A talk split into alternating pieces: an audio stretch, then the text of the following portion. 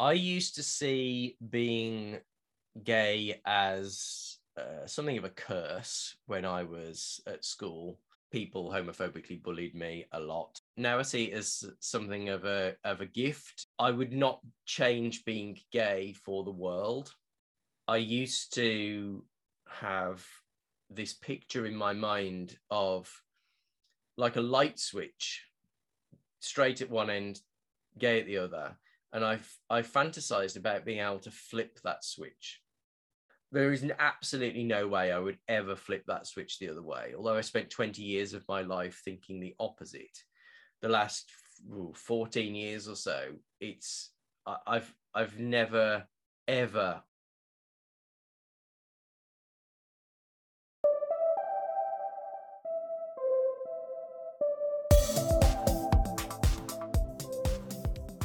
Hi, I'm Adam.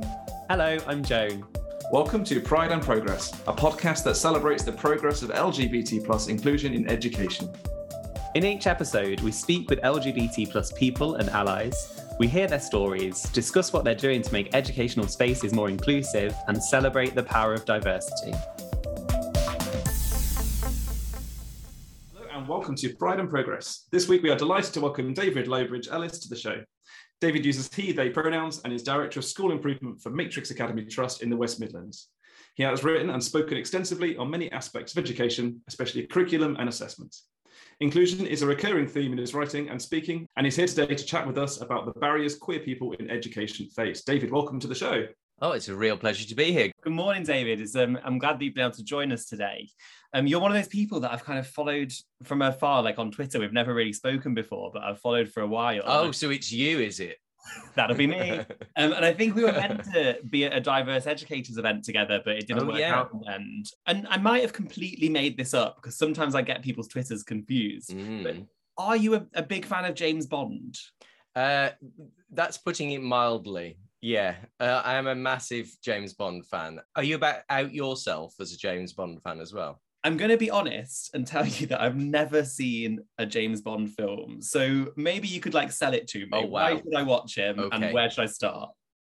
So we recently had a, a, couple of our lesbian friends round who we've known for for some years. Uh, but one of those, uh, one one of them, uh, she she loved James Bond as a child, but had been uh, turned away from it by a lot of homophobic bullying, actually, um, which I know we're going to talk a lot about today.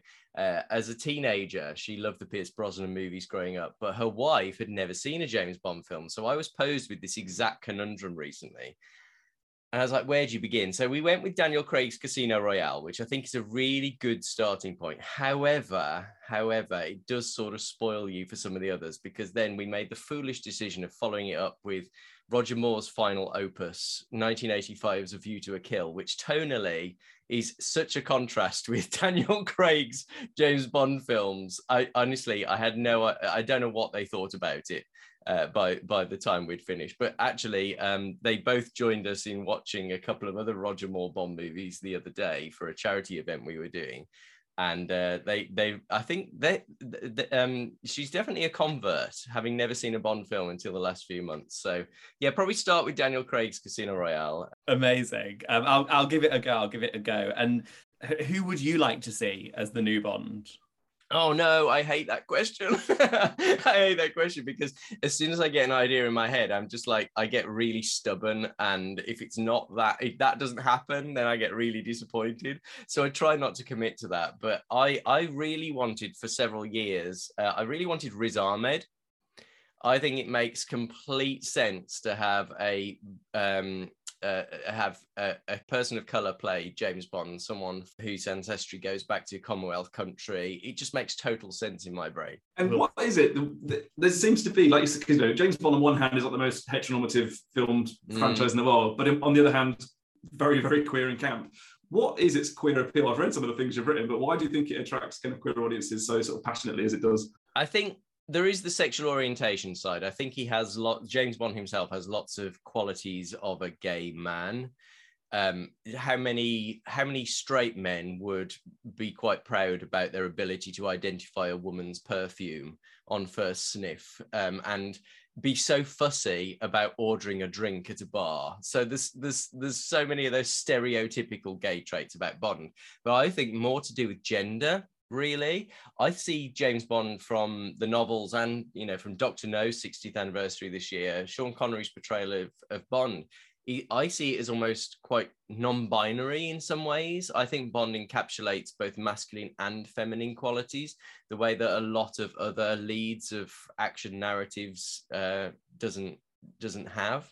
So I think he's fairly unique in that regard. And I, I know I've got to know over the last couple of years. I, I started writing it and uh, created a website around James Bond as a as a bit of a lockdown project. Although work was manic, I was having difficulty switching off. So the best way to switch off is to switch on to something else that's going to occupy my brain. And I've got to know uh, lesbian Bond fans, bisexual Bond fans, trans Bond fans, non binary Bond fans, asexual Bond fans. So it's kind of created a really nice community, really. But together we're trying to make people see James Bond from a different angle, to paraphrase, I am what I am. I, I, I, definitely have the same thing where I switch off from work by doing other work oh, yeah. in other spaces. That definitely works for me. I can do an 80 hour week and then spend another 20 hours researching and writing about James Bond, but that's that's the only way I can switch off sometimes. I am I'm really terrible at when when we get talking to people about things they're passionate about. I kind of just keep going. I, I have to remind myself what we're here to talk about today. Yeah, totally. so if we go back to education, I wonder if you could mm. tell us how you got into education, how that journey was for you. I'll be honest, I never had in mind being a teacher. I was in my final year of university. I'm a quite naturally anxious person and I like a plan. So I was in my last year of university. I remember going to the careers office at the University of Birmingham and going through the list of what last year's graduates in the English department did, because my degree's in English language and literature. I was like, hmm, what am I going to do? And I don't recall ever seeing teacher listed down there, but um, my mom had actually trained to be a teacher uh, later in life um, after having me and my sister and then uh, having some other jobs she decided to train as a teacher. My dad has worked in had worked in education as well they're both retired now. So there was sort of a bit of a, an idea there but i'm also quite and my pupils and my colleagues never believe this i'm also quite a naturally shy person. I'm actually uh, maybe i'm one of those introvert extroverts i don't know but I'm a naturally shy person, or at least I was when I was at university. I didn't kind of do the whole university lifestyle while I was there. Um, you know, paid off with a first class degree, but I didn't do a lot of the things that people associate with the freedoms of university. So I uh, decided I would sign up for a PGCE course, and I, at least I had a plan in mind so I could get my head down and complete my mass, my um, undergraduate dissertation which incidentally was on Batman as well. So I've always tried to bring my personal uh, obsessions into my academic work as well. And I decided to join the teacher training course. My mom did say, my mom did voice skepticism. She was like, you know, you aren't the most outgoing person in the world. Maybe you should be a driving instructor instead. But being as I hated learning to drive, that was definitely a no no. So I did the PGCE. First time I was ever in a classroom and I ended up standing in front of a group of pupils was because a cover teacher didn't turn up. I was there on placement. And as soon as I stood up, and I, I, by any objective judgment, the lesson would not have been a success. But I managed to hold the attention of a group of year seven pupils for an hour. And I think the bug bit at that point and I've always be, loved being in the classroom since then. So that was 2003 going into 2004. So I've been a teacher of English since then. Uh, I did progress relatively quickly in my career. I was a senior leader within five years of joining the school. And that wasn't because, again, I had any career ambitions or goals to do that. I just turned up and did the job that I thought I should be doing. It turns out I was doing it a bit better than some other people. So I got promoted year on year um, and then ended up being assistant head teacher. And I was largely in charge of a sixth form for uh, five years, as well as some of the whole school responsibilities. And then deputy head teacher, and then um, head teacher and uh, director of school improvement. So that's where I am today. Wow, you've held a massive range of roles, and we'll get into some of those a bit more in a second. Um, we're going to say in your introduction that you write and speak quite extensively about a range of issues mm. in education. Um, I was very lucky to hear you talk at the LGBT Ed launch event a few years ago. And what kind of stayed with me um, was kind of your like refreshingly uncompromising approach to ensuring that LGBT inclusion was an absolute priority within schools and the curriculum. And you spoke so passionately about that, it really stayed with me um, till today. So, can you tell us then? You've held loads of leadership positions, quite a range there. Can you tell us a bit about your ethos as a leader and the ways you ensure that LGBT inclusion remains a priority within schools? I would say uncompromising is a really good word to use there. Um, as far as my approach as a leader goes, I, I always treat everyone in an organization I'm leading exactly how I would want to be treated and um, sometimes that means uh, make um, being uncompromising in making sure that they feel comfortable in who they are. Uh, the school that I've spent uh, the majority of my career at, when we were restating the values, reformulating those values, the first one that we decided upon in collaboration with the children was be yourself. And I know that there are a lot of queer school leaders who don't feel comfortable being themselves. is getting better in that regard, but I model that openness.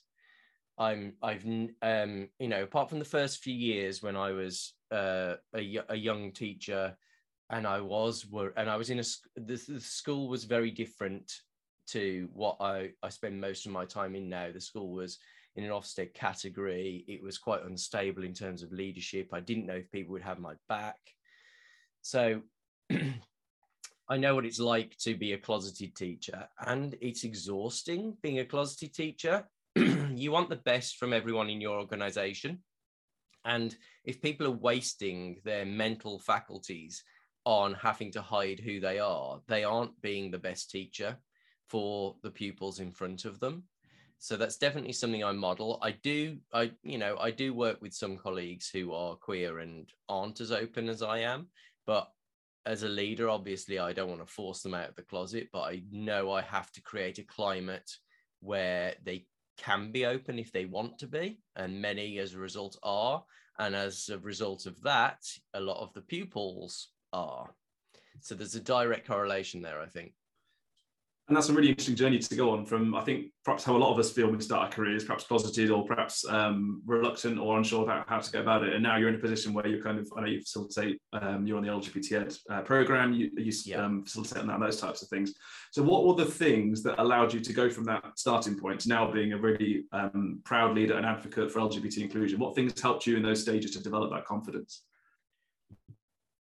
I think I was developing more confidence in my private life. As I've said, I was quite a shy person, and I, in, in my mid, I did have a. I've written quite a lot about this. I did have a real tough time mental health wise in my early twenties, and a lot of that was as a result of being closeted, and I just couldn't deal with that, and um, I, I think I, I get to a point when I'm frustrated at my uh, at society or myself where I just have enough. Uh, I decided enough is enough, and it's either going to get better. It's not. It's not going to get better unless I do something about it. And it did help as well that I met the man uh, when I was 26 years old, when I, uh, who is now my husband. Uh, so we've been together for, oh gosh, I'm going to get this wrong, and he's going to tell me off if he re-listens to this. But I think it's 14 years. So I think I think that's right. Don't don't show. We can edit, we can edit in a different date if we need to. That's fine. It's fine. It's fine. Let's let's record alternatives now. I, I 13, 10, our, 12, our wedding anniversary. I've gotten our wedding anniversary wrong so many times. In the uh, we've been married seven years. We got married on the. I'm going to get it wrong now. 28. No, 28th of March, 2015, which was a year to the day after same-sex marriage became possible, which was not planned. It was a happy coincidence. It's just so happened that the library, the library Birmingham where we were getting married, had that date available. So we decided to set it there. And then in hindsight, we were like, oh, that was clever. Uh, so sometimes I've said it's the 29th of March and he hasn't been very happy. Uh, so I've, I've managed to get it right today, darling. Um, I'm trying to remember what your question was now. I've got completely sidetracked as usual. I always do.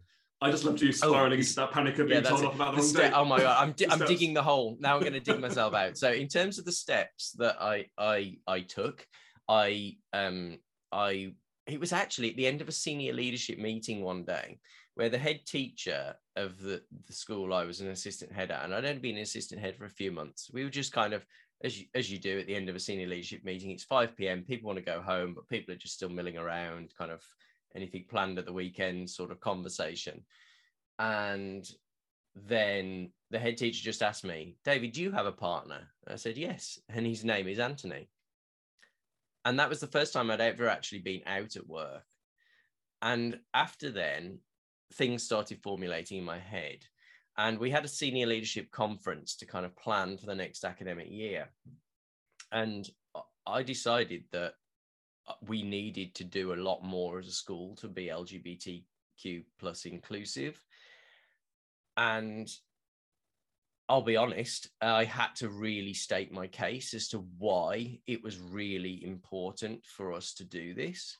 And I think that's really important for whatever you're trying to change in schools.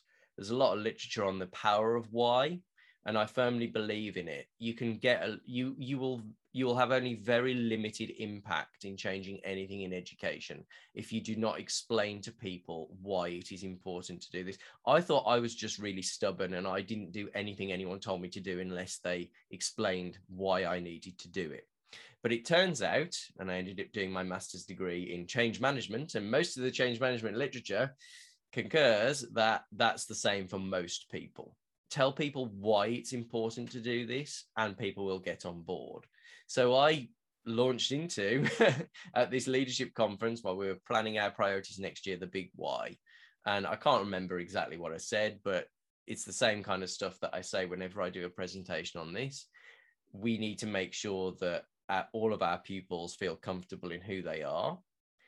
And if we don't, then very horrible things can happen. And I sometimes draw on my own experiences of poor mental health uh, when I was growing up. Um, you know, there's there's some really horrifying statistics, which I'm sure we're all familiar with, but not everyone is. You know, so a quarter of LGBTQ plus youth have seriously considered killing themselves, and in schools, I tend to find, and I still find this really in schools which don't have as inclusive a culture, and even with schools with inclusive cultures have queer pupils who, for lots of different reasons, still don't feel comfortable coming out in their time at school. But you tend to find that a lot of queer pupils overachieve in school or do the complete opposite and underachieve. They develop oppositional identities, and being successful at school is not a part of that identity and so there's actually if you you know if, if you're in a school where the senior leadership team unfortunately i've never worked in this climate but if you're in a school where the senior leadership team are only driven by exam results you've got your why there. Because the queer kids are probably going to be quite disengaged in a lot of them anyway. And the ones who aren't disengaged who are the opposite who are overachieving uh, they, they might be at risk of serious burnout actually. So you need to do it for those reasons. So I always come back to why. So after we did, I introduced a lot of stuff at our school. I thought it was really important for it not just to be me, because you don't just want it to appear like a one queer person crusade. You need to get the straight allies on board, because let's face it, they're going to be the critical mass. So once you get those on board, things really start moving. But particularly the last few last several years, five or six years, doing extensive work on curriculum design. Now, rather conveniently, Ofsted have thrown the spotlight on the what and why of the curriculum. Uh, and since ooh, March 2017, Amanda Spielman started talking about it. And if a school doesn't understand why they have chosen particular content on their curriculum, then they are in trouble when Ofsted turn up. So I was already doing quite a lot on curriculum design. I'm a, I'm a co- complete curriculum geek. I'm a geek about many things, but particularly curriculum design and the what and why of curriculum and, and why we choose particular knowledge to teach to pupils. So it's often said, it's often quoted, I think it was Matthew Arnold in the 19th century who said we should aim to teach the uh, the best that has been thought and read. And the provocation that I always throw in whenever I lead a session on curriculum design is so, did the straight, cisgendered white men do all the best thinking and writing? And if the answer to that question is, yeah, I think so, then clearly you're not looking hard enough. So that's where I that's where I come from now.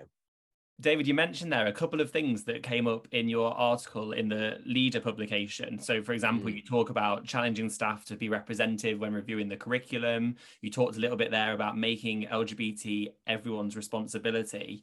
And one of the things that I noticed when I saw this that I hadn't really thought about before is that you said asking your network manager to unfilter gay words. And that genuinely hadn't crossed my mind before if we're talking barriers to inclusivity in schools, and this goes for again anything that you want to change in schools, sometimes the barriers are really small things. And it takes a long time to spot those small things.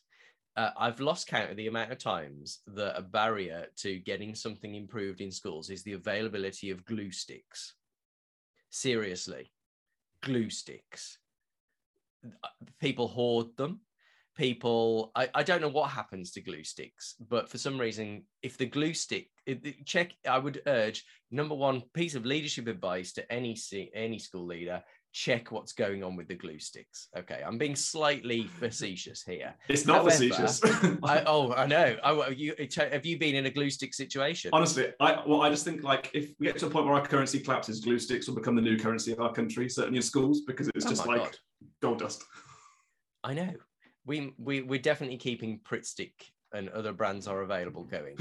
anyway, back to um, vocabulary. Yeah, if I realised when we were when we started to really um, build more queer stuff into our curriculum, I realized that a lot of the children were doing work for history or geography or whatever, and they were typing in words, and it just get so gay and lesbian and whatever. It just kept coming up filtered all the time. I was like, this is crazy. If we want pupils to be able to use the words in the right way, they need to be able to read the words in appropriate contexts. And obviously, it was filtered with the best of intentions, because obviously, as we all know, those words can be used to wound people. But you, you can't I, I, do know i don't think any school does it at the moment but i have known schools in the past who have actually banned using the word gay.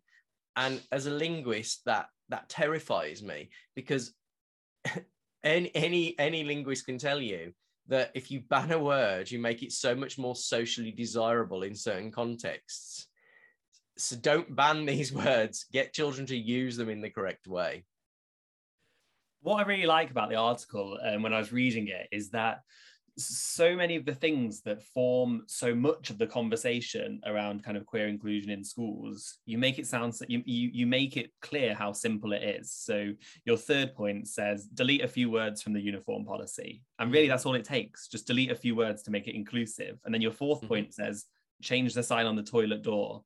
And the conversation around toilets is so huge and it doesn't need to be because some school buildings it's more complicated particularly if you're an old school building but in many school buildings it literally is that simple. And i think the article makes it really clear because if schools do those simple changes first then they have the energy to focus on what's the more complicated work which is the curriculum work and it is changing the kind of language in your school. What motivated me to write that article was conversations with senior leaders who are always ma- manically busy let's be honest, it's a it's an intense job. Head teacher, deputy head, assistant head teacher. We're all we're all wrestling with having to prioritize constantly every minute of the day. And it's so easy for LGBTQ inclusivity to fall down that list of priorities. So I wrote that article with that audience in mind because I knew it was for a leadership publication. Um, I was slightly influenced by nudge theory as well, which I'm really a, a, massive fan of. You know, the idea that you need to, if you want people to change, you've got to make it easy to change. It's actually easier to change than not to change. And so some of those things were inspired by that. And I'll it, it's uh, it's great that you thought that they were really really simple things but i have sat in in meetings where people have debated toilet signage endlessly. Just put the word toilet on the door.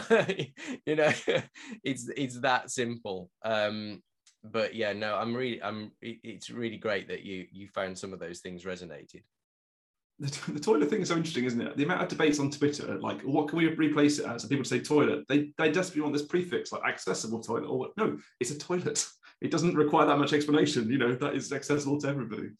Um, but you know, like like Joe said, that's a great article, David. And what what we, and I know a lot of people really appreciate about appreciate about you, your generosity in sharing resources, um, really practical ways of exploring LGBT plus inclusion in schools and in curriculum.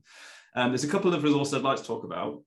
Um, a few years ago, obviously, probably more in secondary schools than primary schools, there was this big move towards knowledge organisers, and a lot of us spent a lot of our mm. half terms and summers creating them. But you made this amazing queer knowledge organizer, which I know you've kindly shared on social media with people. We can mm. share in the show notes. Can you tell us a bit about the inspiration for it, what's used in it, and how perhaps others could use that to inspire their curriculums? I'll try and keep this brief because I wrote a 5,000 word paper for Leeds Beckett University on this knowledge organizer because I felt the need before putting it out there in the world to explain how I'd come to what the decisions about what to include because all knowledge is partial. And as we've said, we don't just want our curricula to be, I use this phrase all the time, probably every day, stale, male, and pale. we don't just want, uh, and that, you know, and straight and cisgendered. Um, so what I st- what I decided to do was on one PowerPoint slide that's best printed on A3 because I did have to keep shrinking the font down. On one PowerPoint slide, what is the knowledge that I wish I had been taught at school? And that was what I set out to do. I didn't quite manage to put everything on there, and that's the thing. You're right. Knowledge organizers, I'm, they're still popular in many schools, and I, I think a knowledge organizer, when it's used well, is a fantastic tool. Like anything, it can be used really, really badly. But I re- I realized that one of the big barriers to making our curriculum curriculum more inclusive was that teachers themselves including queer teachers, didn't have the knowledge to be able to teach what we wanted them to teach and unpick some of those big misconceptions. So, for instance, one of the boxes on the knowledge organizer I decided I could not lose was the lists of different species of animal whose scientists have observed having same sex interactions. Because one of the massive misconceptions that underpins homophobia is that it is that same-sex attraction is unnatural. Well actually there's nothing more natural especially if you come to giraffes for instance. There's a brilliant article by dr adam rutherford about this the evolutionary biologist and he he cites all the evidence for why most male giraffes we would consider to be gay or at least giraffes who have sex with giraffes.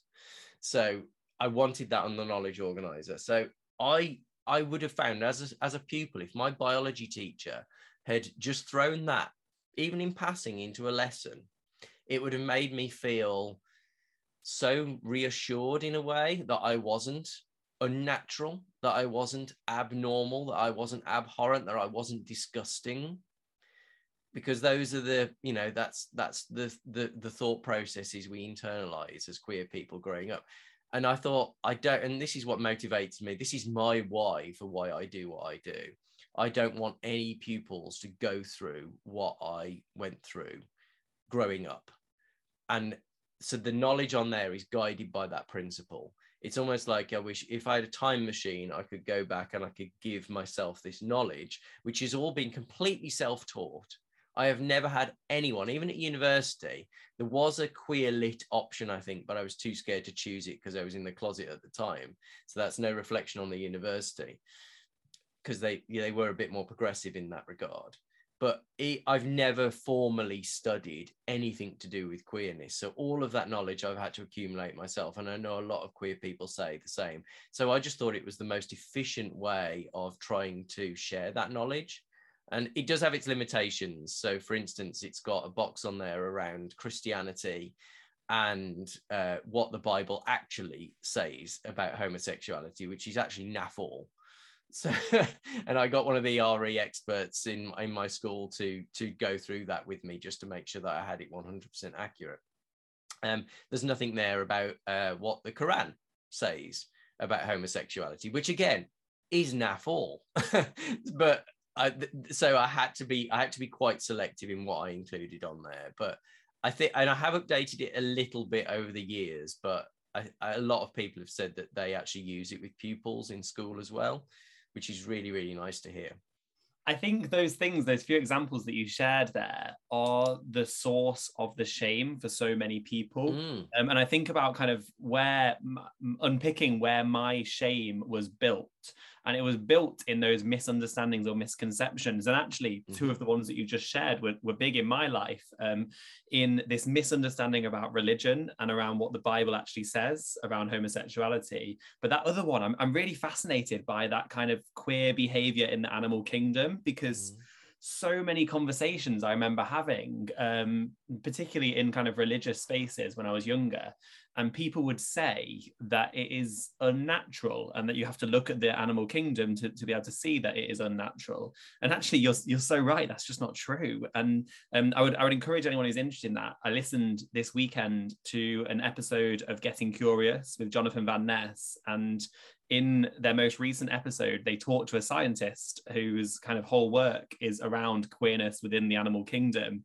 And it is it is mind-blowing that misconception that is so widely spread. And i think what you're talking about in this knowledge organizer and, and that work is just challenging that and, and giving people what is the actual truth rather than the kind of misunderstandings of knowledge that are passed down to us. I think especially uh, there's so many nice things in there that either like just plant that seed or challenge or disrupt like you include the kinsey scale you include like a sort of chronology of gender constructions I think just planting that with people, like you say, if we just had that brief insight for one moment as a young person, God, the difference it would have made to our upbringing. So to have something like that that students can refer to, or also it gives staff a bit of confidence because things like the Kinsey scale, for example, perhaps not many people are familiar with that, but it just introduces a sense of fluidity and tr- troubles that binary. It blows my mind. I'm slightly obsessed with the Kinsey scale. I actually picked up a um, from a for, like for only a few quid at a, a secondhand bookstore a copy of the first edition of Kinsey's report from 1948, and it amazes me that people don't know, even if you don't know the name Kinsey, but that that misconception that sexuality falls, sexual orientation falls very neatly into those boxes. And I think that's incredibly liberating for people and especially if you build it into your PSHE curriculum. It should be should be one of the statutory bits on the section relationships education but that's a that's a whole discussion for another time. Uh, but it does blow my mind that that is still and I, I don't know whether it's because it's not it, it, it's not well known. I think some people just don't want to hear it sometimes. And again we could get into a whole discussion about binaries and wanting to put things in boxes and how this is all systemic and related to capitalism and all that. But I think some people, it's actually they it's just less effortful to put things in one of two boxes than not to think deeply about something. As educators, isn't that our job to make sure that not only that pupils are thinking, but that teachers are thinking as well. I've stood up in a lot of staff training over the years and said, You are paid to think. That is what we are as educators. And that means thinking about why we're teaching certain things. That means wrestling with really difficult concepts and translating them in a way that children are going to understand. For me, the Kinsey scale is, I, am glad you picked up on that example because I think there's essentially, I, I think the knowledge organizer, I built it around eight or nine fundamental concepts. And that for me is definitely in the top three. I think it is more, it's more effortful. And I think what what we're asking teachers to do, I suppose, is to unlearn things that were taught to them. And I think mm-hmm. that's a challenge. Um, and the, the, Kinsey scale does that. The, the example around what the Bible says is asking people to unlearn what they've been told. And the same thing around the animal kingdom example. Um, there's, there's this video on YouTube that I watched a long time ago about this, and it's this man who reverses the controls on his bike. So when he turns left, the bike turns right. And when he turns right, the bike turns left. And he learns how to ride this backwards bike. And it takes him a while to learn it. And then when he returns to go onto a, a normal bike, it takes him so much longer to unlearn what he'd taught himself about how to ride this bike the other way around. And I always think about that because I think unlearning is is so much more effortful than learning and that's why i think some of this is is challenging for teachers um, because we're mm-hmm. asking them to unlearn things that they've been taught for for such a long time. I'm resisting the urge to go into the voice of yoda from star wars at this point. Oh hell with it i'll go anyway. You must unlearn what you have learned. There we go. Trying not to turn this into an episode of the in-betweeners. Um, but yeah, go. I mean, the, the other resource or kind of um, suggestion I wanted to talk about, and it kind of goes back to the idea of unlearning. So you spoke recently at the most recent Diverse Ed um, live event, the virtual event, and you gave such a simple, nice way of the way teachers can challenge language in the classroom by using a mm. model.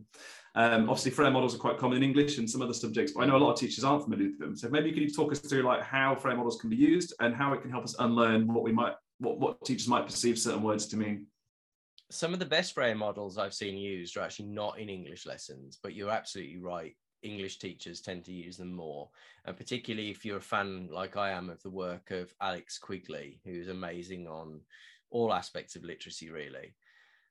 Um, so a Frayer diagram is essentially a way of making sure that you use all the different um, channels, I suppose, in your brain. I'm not a cognitive scientist, uh, but we've all had to uh, upskill ourselves. In it. So, apologies to any cognitive scientists listening to this, but essentially, that you're using words, you're using images, you're using everything. I'm not invoking the old visual auditory and kinesthetic. If anyone was in education when that horror story was uh, prevalent, uh, I was training when all that was kicking off and thinking, what the heck are we actually doing here?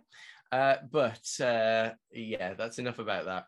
Um, a so if you Google Frayer diagram and if you put your subject in, you'll see you'll be you'll be guaranteed on Google Images to find a picture of a Frayer diagram related to your subject. So that's probably easier than me explaining it. However, a Frayer diagram usually is split into four boxes.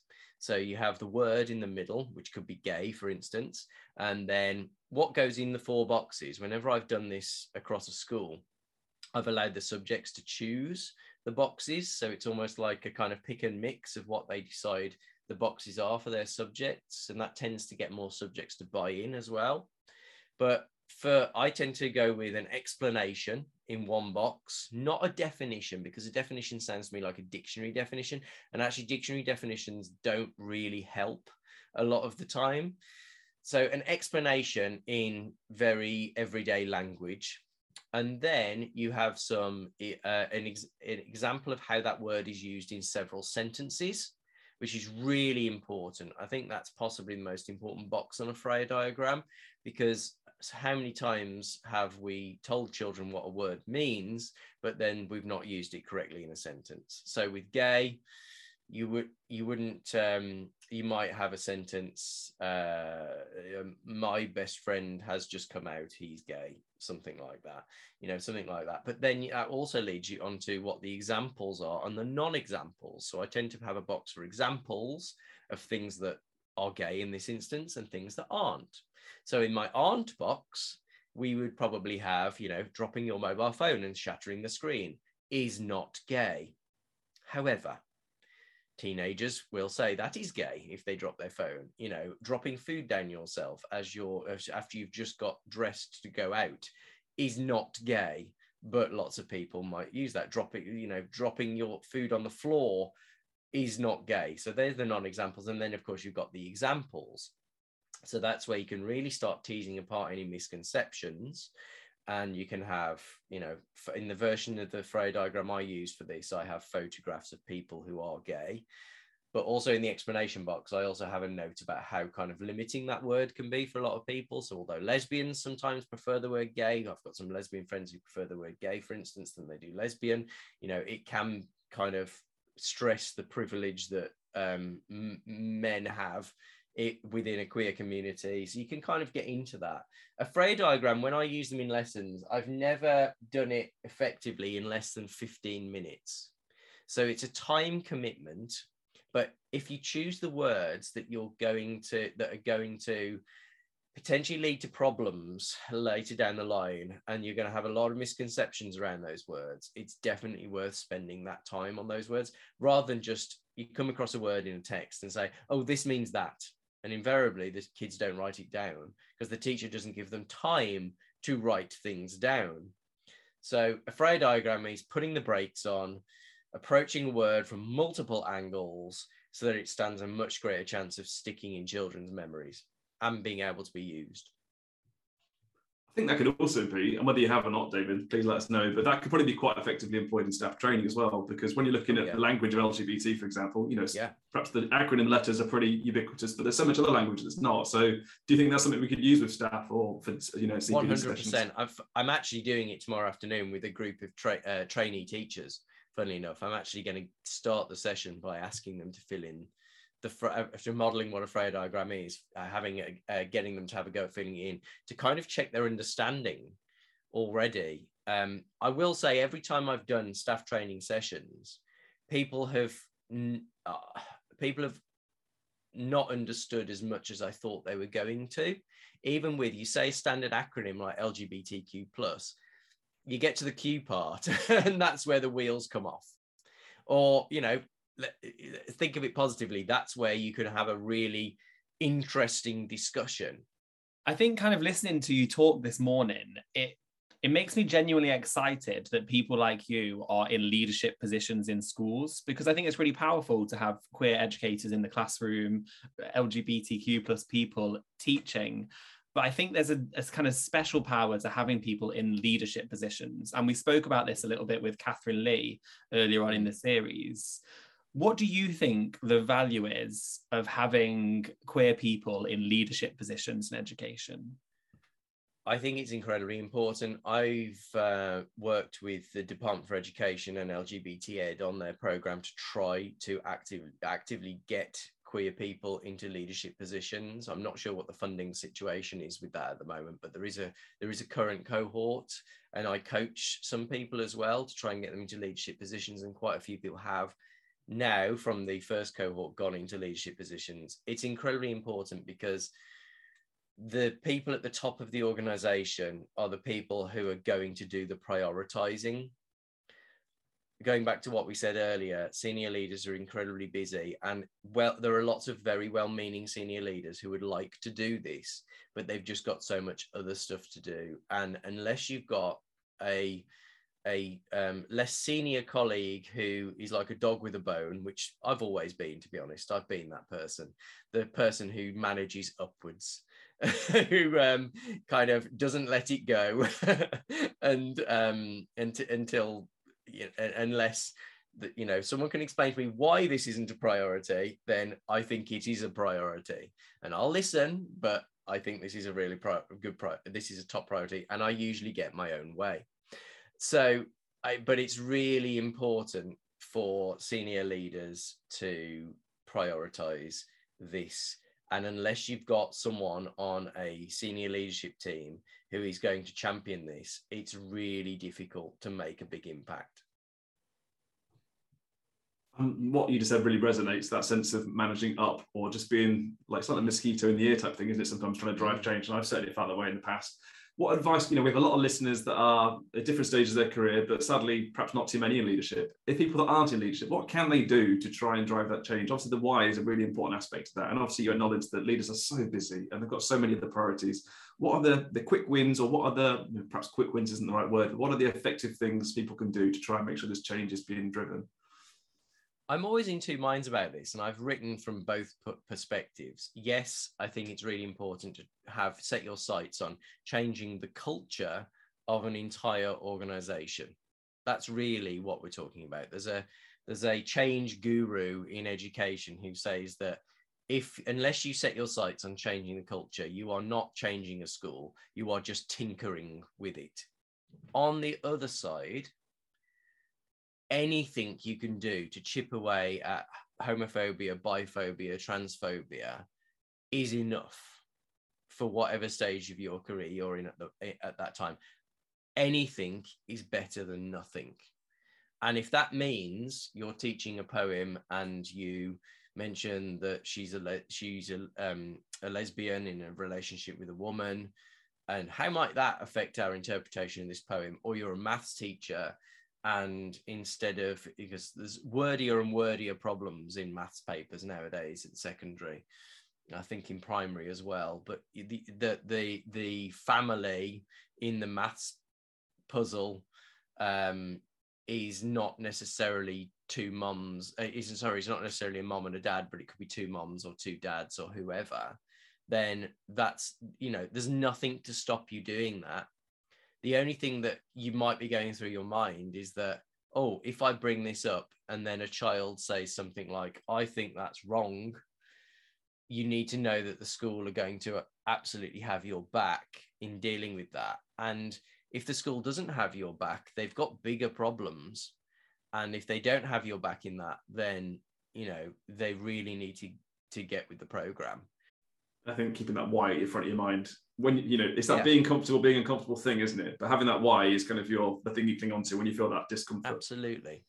It's been brilliant to talk to you this morning, David, and we're really grateful for how much time you've given us, but also for sharing so generously. Um, it feels like a mini CPD lesson, this hour conversation. There's been so many like practical, tangible things people can do tomorrow in their lessons. So thank you so much for sharing those. Um, I know you've listened to quite a few episodes of the podcast previously, so you'll know what our last question is. But what for you is the best thing about being both an LGBT teacher, but also an LGBT leader? I used to see being gay as uh, something of a curse when I was at school, feeling ostracized. And, you know, obviously I wasn't out at school, but people homophobically bullied me a lot. I mean, let's be honest, most people are homophobically bullied at some point, whether they are queer or not. And that's always something I bring into staff training sessions that homophobic bullying affects everybody, not just the queer kids. But I saw it as a curse then. Now I see it as something of a of a gift, and I hope this doesn't come across as trite. But I would not change being gay for the world. I used to have this picture in my mind of like a light switch, straight at one end, gay at the other, and I I fantasized about being able to flip that switch. And I think this is partly because I grew up in the age of Section 28, and our government were, Margaret Thatcher and the Conservative Party were putting forward the view that homosexuality could be promoted and we needed to protect our children. And it, I think that kind of formed the that mental picture of it being something that could be a choice and you could you could flip that switch there is absolutely no way I would ever flip that switch the other way. Although I spent 20 years of my life thinking the opposite, the last 14 years or so, it's I've I've never ever wanted to flip the switch the other way because it gives me an insight into people who are not privileged in society, people who, to paraphrase and hopefully not mangle too much Pierre Bourdieu, um, feel the weight of the water as we swim through life. We don't just, you know, we, we notice everything around us and we feel that weight. I'm not saying that it gives me the ability to see the world through the eyes of someone who's a person of color because I'm white or someone who's uh, a, a, woman, for instance, or someone who's disabled or whatever but I think it gives me at least an idea of what a lot of other people might be going through. And as educators, if we we're not setting out to try and improve the lives of everybody, not just people who are like us, then really I think people need to question why, that word again, why they're in education in the first place. I'm such a crier. I just cry at every episode we do. um, David, thank you so much for your time today. Um, one of the things that you said earlier really stood out to me when you said that teachers are paid to think.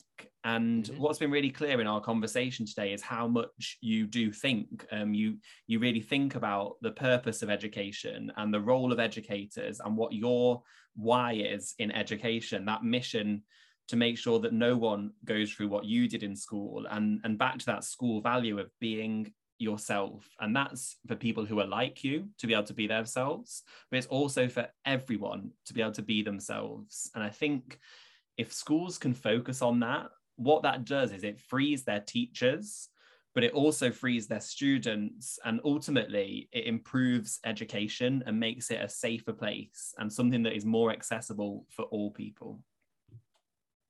David, thank you for your time.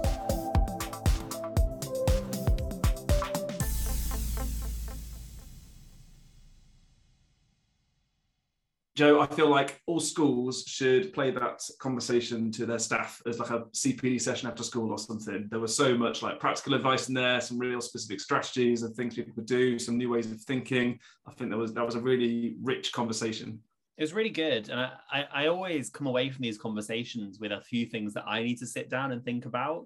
And I've actually come away with like a whole page of notes of things that I want to research more and look into more. David is really such a deep thinker about education. And that really came through in the conversation today.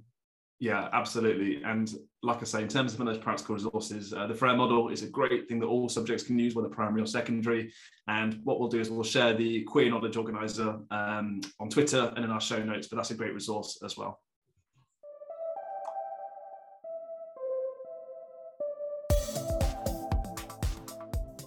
Thank you for listening to this week's episode.